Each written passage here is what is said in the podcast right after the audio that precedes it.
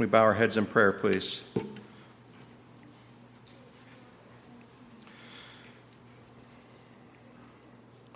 Dear Father, as we gather here this absolutely gorgeous Sunday morning to praise your holy name, we just ask that you give us ears to hear and eyes to see and a heart to understand your word. But not only to understand, but also to bear witness to your message, bear witness through our actions, so that your good and perfect plan, your will for our lives, each and every one of us, may be shown forth through our thoughts, through our deeds, and through our actions. In Jesus' name, amen.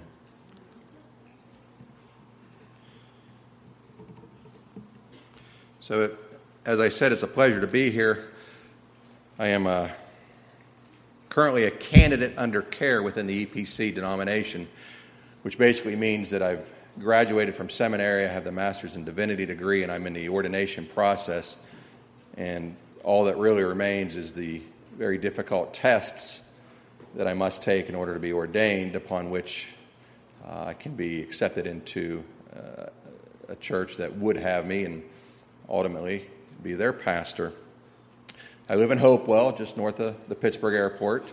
I'm actually a restaurant manager. I've been doing that all my life. I uh, manage an Eat'n Park up by the Beaver Valley Mall. And I have in attendance today my wife Lynn, my daughter in law Tiffany.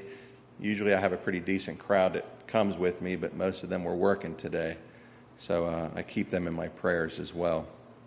But enough about me. And, and of course, Tom kind of stole some of my thunder, and I just say that in, in sheer jest this morning. It's amazing to me. Now, Tom had no idea what my sermon was about, but yet his children's sermon was geared identically at what my sermon is geared at today. It's amazing how the Word of God gets in you, gets into your very core. The Holy Spirit works and multiplies Himself within you. And, and as I'm sitting there this week and I'm praying for the words to come, and then the words start flowing, and, and uh, I just sit there in awe sometimes, and I'm like, holy cow, I could never, I could never do this without somebody's help. Somebody infinitely wiser and more knowledgeable than me. I'm not talking about professors or professional speech writers. The, the work that is brought forth in these sermons when you ask for the Holy Spirit is, is inspired by none other than God. And for that, we are truly thankful. Because if you had to listen to me the entire time, you'd be pretty bored. Now, as I read the passage today from Luke, you saw the header, Do Not Worry. the original Bibles, the original transcripts, they didn't have headers. We, we see in Luke 2 uh, about the birth of Christ, it says, if I'm not mistaken, it, it declares in the header the birth of Christ. In Luke chapter 3, the header reads something like John the Baptist prepares the way. And those are all nice and those are all neat. But quite truthfully, if I read through the passage, it doesn't take a whole lot of common sense to figure out, oh, this is about the birth of Christ. Oh, John the Baptist is announcing the coming of Christ. And our header today, do not worry. Well, as you read through verses 22 through 34, indeed, that is the overarching message do not worry. But quite truthfully, friends, there is a much deeper meaning to this passage going on. And underneath this passage, I think the header probably could read, To whom do you put your trust in? And a header could read that, and I think it could get away with that. In fact, I think that header might actually read the passage a little bit more closely and our passage today actually is one of my favorite passages in all of Scripture for a lot of reasons. Uh, this passage really is quite radical, it's cutting edge. It's the Lord and our Savior teaching his disciples a message that they've already heard before. This message that they heard before, and it might have been familiar to you today as well, can be found in Matthew 6. And a lot of pundits will say, when they're trying to disprove the Bible or discredit the teaching of Jesus, they'll say, there's multiple messages in there written by multiple authors of the same message, but yet they twist the words and contort the words and change the words. No, that's really not what's going on here with this passage, nor is that what's going on in any of the scripture. In, in Matthew 6, this passage is part of the Sermon on the Mount. Jesus deliver this, delivers this in Galilee. But we're not in Galilee here, we're in Judea. And in fact, we are only a few months away, probably, from the death and resurrection of Christ. His ministry is coming to an end here. And what's important with the repetition here is simply that it's repetition, repetition, repetition. You get what I'm saying? The more I say things, the more you remember things the more Jesus taught and the more he delivered the same message to his disciples, the more they had those aha moments where they would say, Oh, okay, I get it now. What's going on here is the more you hear, the more you believe. So, what is fostered? What is fostered with the more you hear, the more you believe? What is fostered is your faith.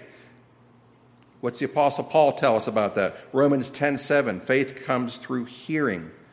Paul once again states in Ephesians 2:8, we are saved by grace through faith. I want to point out, isn't it kind of neat how scripture just flows fluidly? Different writers, different passages, even Tom's children's sermon today, all intertwined, all complementing each other, adding to each other. Now, as we journey through this passage, I want to show you how, how and why the repetition is important for knowing our God. Knowing our God, knowing His eternal and unchanging, unchanging attributes. And these attributes are paramount to our uh, ability or lack thereof of our faith. Now, I think you would all agree that the age we live in is as stressful and as anxious as the world has ever seen. And I don't want to take away anything from prior wars and, and turmoil throughout the world because the world has seen its lion's share of it. And we're seeing our lion's share today. We are inundated with anxiety and anxious moments. I want to read some scary figures here to you. We have approximately 20 million adults right now in America that are subject to mental illness. Our government spends 42 billion with a B dollars per year fighting anxiety and stressful disorders. And one in every two Americans is, is, experiences some form of anxiety disorder, half of our population.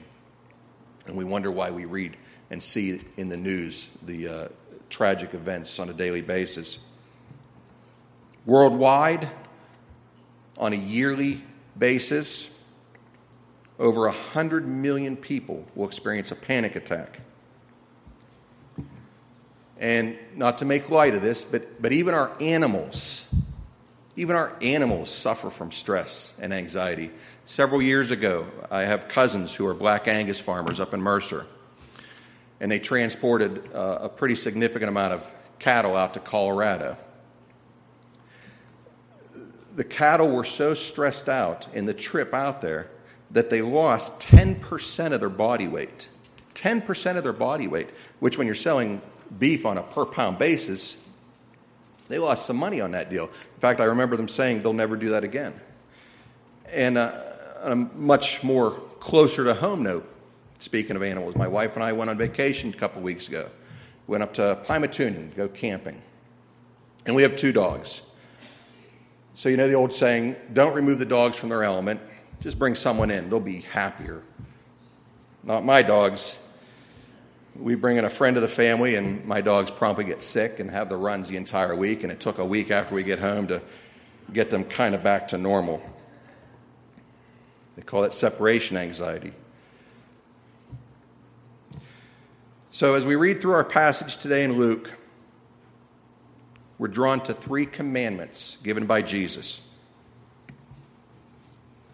Do not be anxious, verse 22. Do not worry, verse 29. And do not be afraid, or fear not, depending upon which translation, verse 32. And I want to state the NIV in verse 22 uses the word worry. The more accurate Greek translation really is do not be anxious. The two words in, in 22 and 29 in the Greek translations are actually different words. Verse 29 is an actually really interesting word. I'm not going to try and pronounce the Greek word for you. But the meaning that, that, that is used in verse 29 is to be doubtful in mind, it's to be anxious through a distracted mind, a state of wavering between hope and fear. Pretty serious stuff. Now, the first concern we see that Jesus is addressing is a fear of not having food or clothes. And, and I think you would all agree with me that this is arguably the most basic, common fear, really, of everybody. What am I going to eat? What am I going to wear? Go to a third world country. I did a mission trip a couple years ago to Honduras. And uh, boy, it opens your eyes to what am I going to eat today?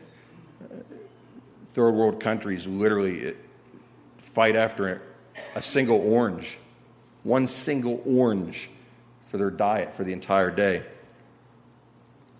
And I thought it was interesting in the Garden of Eden. What's the first thing Adam and Eve do after the fall?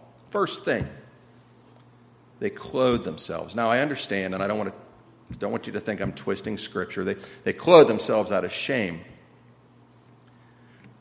But what is interesting is it was the anxiety because of their shame that got them to seek clothing. I just thought that was interesting. And we see that the Lord uses an analogy to compare the situation against that of the raven or the lilies of the field. And the raven, by no stretch of the imagination, is a majestic bird. They are lazy, they feed off the efforts of other animals, roadkill even. They don't worry about building elaborate nests. They just sleep wherever they can find a good spot. They are, in effect, towards the low end of the bird chain. Yet our God provides for them. It says He feeds them. And I'm in the country here, so I, I would assume, and I think I'm assuming correctly, that most of you have taken a good look at your flower garden lately. And, you, and your flowers, and, and Christ uses the example of a lily hill, lily here, but I really think that he probably had all flowers in view because the flowers in Israel are some of the finest wildflowers that you'll see in the world. So I think as he might have been giving this sermon, he looked out across the field, and perhaps lilies were there, but there would have been a vast array of flowers. And if you look really closely at your flowers, they're perfect. They're absolutely perfect in every way, shape, and form. And we're told that even King Solomon, in all of his splendor, was unable to duplicate these flowers. Mankind, in all of our ingenuity and capabilities and skill sets, we can't even synthetically reproduce the perfectness of the flowers.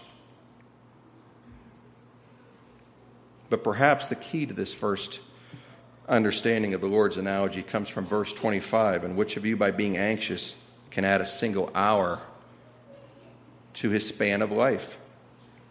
If anything, medical research has proven that stress and anxiety shorten our lives. So I want to bring out three points today.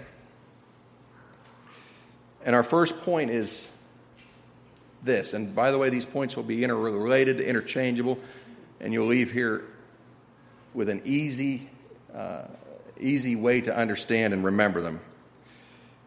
So, our first point we are God's crowning achievement. Mankind, in all of His creation, mankind is God's crowning achievement. We're made by God, for God, And for those whom he has called, he has given purpose. Therefore, my first point is this worry fails to understand purpose. We read in 1 Peter 5 7, cast all your anxieties on him because he cares for you. Let me show you where I'm going with this. Man tells us go to seminars, read self help books, join self help groups. And if you do that, what's going to be the outcome? You'll manage your stress. Some of you maybe even heard that term through your HR departments. You'll manage your stress like a manager of a baseball team. So I'm going to manage my stress. What's that mean? Well, I'm going to control it. I'm going to keep it in check. I'm going to get the best out of me while leaving the worst kind of in the dung heap. That's the best we can do. We can manage it. But God, He's not interested in managing our stress. He's interested in us being completely and totally stress free. God tells us, Do not worry because you are so valuable to me. You are so valuable to me because I will take care of you. Now, why would God do that? Good question. God would do that because we have a role, we have a purpose. We have a role and a purpose that was set in place by God long before our creation.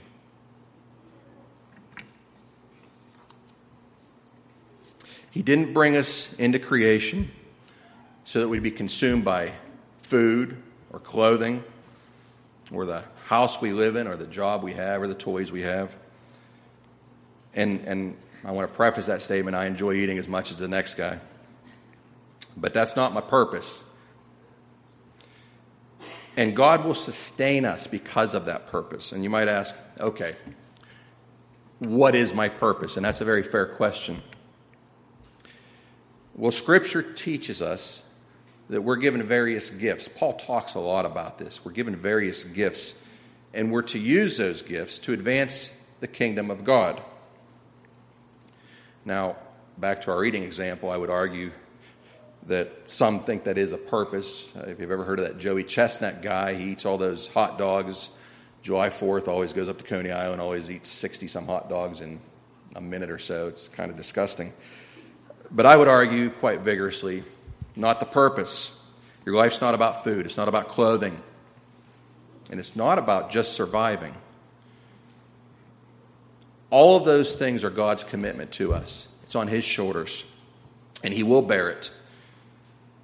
You live for the purpose that He set in motion, and He will sustain your life until that purpose. Remember how I said everything kind of flows together? We were singing the hymn this morning, How Great Thou Art. A lot of times we sing the hymns and don't pay attention to the words. And something struck me.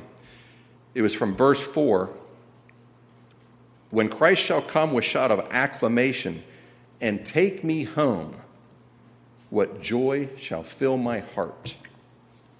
To my point, you live for the purpose of God. He will sustain that until that purpose is fulfilled. And then he's going to call you home. And at that point, all right, let's go. And I would add also that the purpose is spiritual in nature. Say it again it's spiritual in nature. God has called you, He's regenerated you, He has given you new life. And He's done this, and He has put you in a place so that your witness and your ministry can bring glory to God. That's part of the Westminster Confessions, even. That's the chief aim of man is to glorify God. And all he wants you to do then is live to his glory. As I said, it's not about food, it's not about clothes, it's not about expanding your life. That's God's commitment because that's the kind of priority we have as his children. And if you understand that you occupy that privileged position in God's family, if you understand that, that you live for God's purpose, then you understand that God will sustain you. And He'll sustain you until that purpose is fulfilled. Worry fails to understand our purpose and priority as God's children. And if we live in a sphere where we bombard ourselves with anxiety and worry about our situations in life, quite truthfully, we're failing to exhibit the faith that we outwardly profess to have. We create the anxiety in ourselves. And by doing so, we either deny the will of God or we're just ignorant and know nothing about God's nature toward us. Now, the second aspect of God's nature and inclination that we gain from our passage this morning is actually very clear. Oftentimes it does get missed in the overarching theme of don't be anxious, but it's this God promises to provide for us. So, point one is purpose, point two is provide. Notice in our readings that the ravens, even though they had no barn, storehouse, they're fed because God feeds them. And verse 27 through 29 spells out very clearly just how much more God will clothe you. You are more valuable than all that. And this promise to provide us by God, it goes hand in hand with our first point. Because we are given a purpose, God provides. Now, in the uh, ancient Jewish Jewish teaching, it was very common for the teachers to use analogies a lesser to a greater. And, and Jesus is doing the exact same thing here. He is using Jewish teaching of a lesser to a greater. What he is showing is the birds, the ravens, or really any bird for that matter, they are incapable of generating their own food. They don't the ravens, in this case, they don't have the storehouses, they don't have the barns, so they're not storing food. All they have is the instinct and the capabilities to find and pick up food. And they do that because God makes it plentiful for them. That's what Jesus is teaching here. They're totally, 100% completely dependent on God. What the Creator provides is all that they have. Now, this is the analogy of the lesser that Jesus is using. Here's his greater. We, humankind, we're given ingenuity, we're given capabilities, we're given skill sets that allow us to plow, plant, water, nurture, harvest, and produce food. And for the first century Jew, this was back breaking work. This was sweat inducing. This was, I am going to die at an early age because this job will take the life from me. And quite honestly, being a farmer today in our country is still the backbone of our country. it, it is still arguably one of the hardest. I have family members that are dairy farmers, and God bless them because that's a 24 7, 365. Now, this is not to imply that we don't work. I, I, I want that message to be very clear here. I'm not implying that we don't work because, well, God will provide. I don't have to worry about it because God will provide. No, no, no.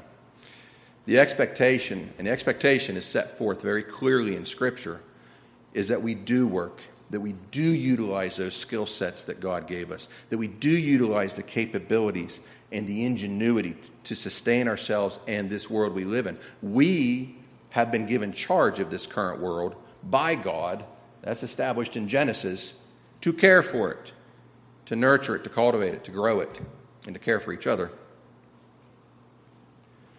But sometimes even our best efforts will fall short, and God knows that. But we have the assurance that He will sustain us, He will provide for us. Look at the end of verse 24. It says, God feeds them. How much more important are we? It is this provision that God promises for us. He sees fit to feed the birds, He will see fit to sustain us. And you don't have to spend your life worrying about whether you have enough because that's God's promise to us. I don't have to worry about it. God promises that He will sustain me. And when's He going to do that until? He's going to do that until our purpose is fulfilled. And then, once again, quite truthfully, yes, my job here is over. I'm going home. And Paul knew this. I know I make a lot of references to Paul, and that's okay because it's good stuff. He writes in Timothy that this is Paul writing to Timothy as he is sitting in the jail cell waiting for his own death. He had run the course, he had finished the race. Paul knew that his time was coming to the end. He knew that his work was done, and he was 100% okay with that, and he was quite ready to go home. Why was he? Seems kind of odd to me if I'm sitting in a jail cell knowing that I'm either going to be hung on a cross or my head's going to be taken off of my body. That would be, I think, rather stressful. but Paul wasn't stressed at all because God has sustained him to the end of his purpose, and he had done so with complete delight. Paul had seen the very best of the best, he had lived the very best of the best, and Paul had also lived the worst of the worst. Paul lived on both sides of the coin and had, and had uh, seen it all, quite truthfully. You know, it is this completely unmerited love, just like he gave Jesus, completely unmerited, with nothing on my own doing that caused him to do so. It is this same unchanging attribute that God grants us the ability to sustain, to provide through our purpose. And by creating anxieties about our allotments in life, not having enough money to buy food or the best clothes. And whether we realize it or not, by creating those anxieties, we're creating idols in our life. And friends, that's sinful. When we create idols, that's sinful. We place the ability of ourself as provider on and above that of the Lord. And we're telling him, and you can paraphrase this any way you want, but we're telling him, you know, I'm not so sure, God, that you can take care of me as good as I can take care of me. So I'll do it on my own. Oh, by the way, when things get really bad, then we go screaming to God. We fail. We fail on a monumental level to understand the nature of God as provider. We fail to know who our God is.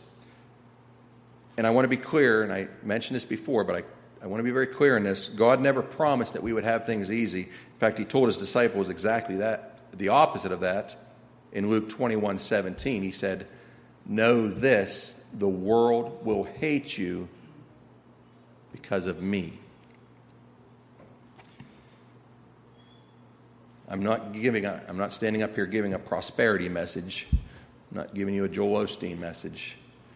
Things will be and can be very tough. Expect it because that's the sinful, broken world we live in. And sometimes, I think most of you would agree that we create our own empty pockets, if you will. As my father in law would always say, he has a champagne taste on a draft beer budget. Anxiety so fails to understand God's promise to provide for us. Third point, verse 32 Fear not, little flock, for it is your Father's good pleasure to give you the kingdom.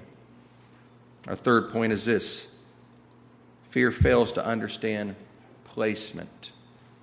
So there you have it purpose, provision, placement. You might be thinking, wow, that's pretty clever Joe. He used three P's. Yes, I did. I did it on purpose. It's one of those old learning tools when you were trying to remember something, you put it into a limerick or, or give it some kind of easy to remember. So if you walk out of here today and you don't remember anything else than three P's, then I did okay. I did my job.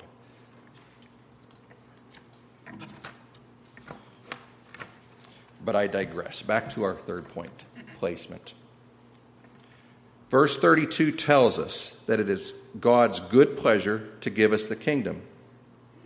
Well, what kingdom? Well, the kingdom that Christ ushered in. the kingdom that he will consummate with his promised second coming. Remember that fourth verse we just read from the hymn? Until I come again. Scripture tells us we are co inheritors. We will help rule the kingdom, we'll help be the judges. That's right out of Scripture.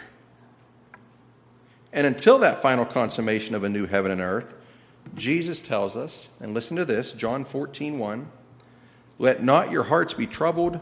Believe in God, believe also in me.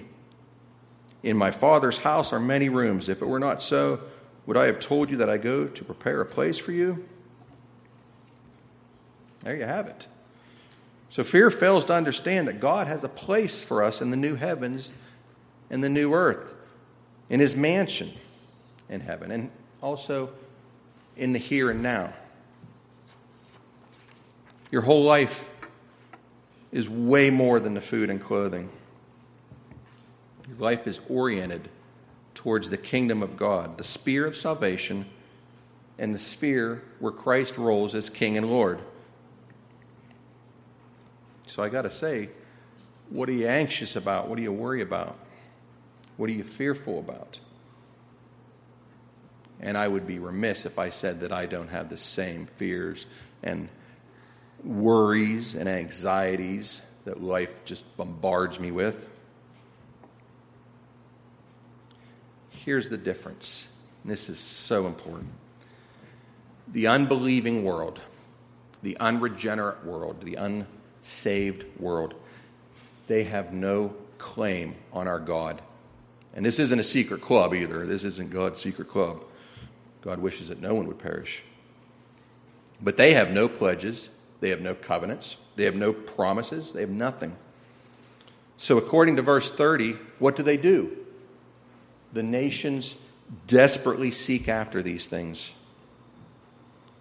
That's the life of their unregenerate. It is a survival of the fittest in a dog eat dog world. Paul McCartney actually wrote a song about that, Live and Let Die, many, many years ago about the pursuit of humankind. You see, the world lives to acquire these things, and quite truthfully, it's really its only and primary focus.